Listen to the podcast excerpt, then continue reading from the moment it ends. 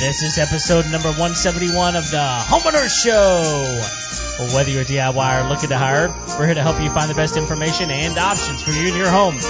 My name is Kevin Hackett, and here with me is Craig Williams. Hello, hello, hello, and welcome to the Homeowner Show. We would like to welcome you to our special annual Christmas edition of the Homeowner Show. Uh, this this episode's all about Jesus. That's it, man. We're we're here to to tell the Christmas story, Yeah. and you may uh, well you you and I are both Christ followers, and so we want to take the time every year to remember what the season's all about. That's right. Look, we're we're believers in Jesus and all that He's come to do and to redeem us from, and uh, so we're excited uh, to just kind of tell the story of His birth today. Yep. So we're going to start in uh, in Luke 1. In the sixth month of Elizabeth's pregnancy, God sent the angel Gabriel to Nazareth, a village in Galilee, to a virgin named Mary. She was engaged to be married to a man named Joseph, a descendant of King David. Gabriel appeared to her and said, Greetings, favored woman, the Lord is with you. Confused and disturbed, Mary tried to think what the angel could mean. Don't be afraid, Mary, the angel told her, for you have found favor with God. You will conceive and give birth to a son, and you will name him Jesus. He will be very great and will be called the Son of the Most High. The Lord God will give him the throne of his ancestor David, and he will reign over Israel forever. His kingdom will never end. Mary asked the angel, But how can this happen? I am a virgin. The angel replied, The Holy Spirit will come upon you, and the power of the Most High will overshadow you. So the baby will be born, the baby, the baby to be born will be holy, and he will be called the Son of God. What's more, your relative Elizabeth has become pregnant in her old age. People used to say she was barren, but she has conceived a son and is now in her sixth month. For the word of God will never fail.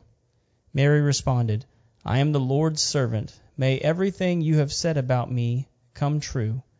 And then the angel left her.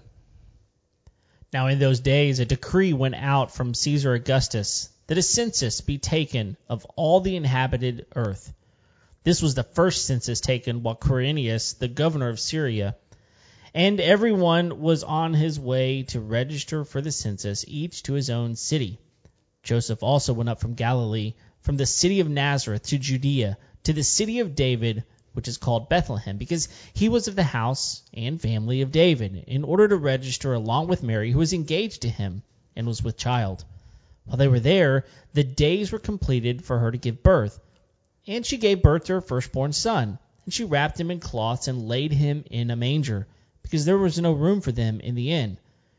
In the same region, there were some shepherds staying out in the fields and keeping watch over their flock by night.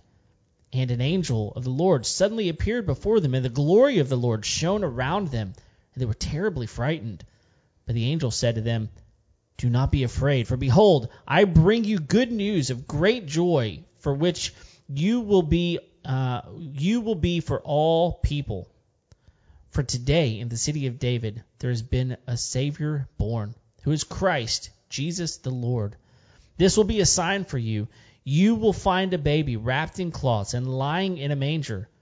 And suddenly appeared with the angel a multitude of the heavenly host praising God and saying, Glory to God in the highest, and on earth peace among men with whom he is pleased. When the angels had gone away from them into heaven, the shepherds began saying to one another, Let us go straight to Bethlehem, and then see this thing that has happened, which the Lord has made known to us. So they came in a hurry and found their way to Mary and Joseph. And as the baby lay in the manger, when they had seen this, they made known the statement which had been told to them about this child. And all who had heard it wondered at the things that were told to them by the shepherds. But Mary treasured all these things, pondering them in her heart. The shepherds went back, glorifying and praising God for all they had heard and seen, just as had been told them. And when eight days had passed before his circumcision, his name was then called Jesus, the name given by the angel before he was conceived in the womb. Hope all of you are blessed by hearing that story again this year. Hope everybody has a Merry Christmas. Merry Christmas.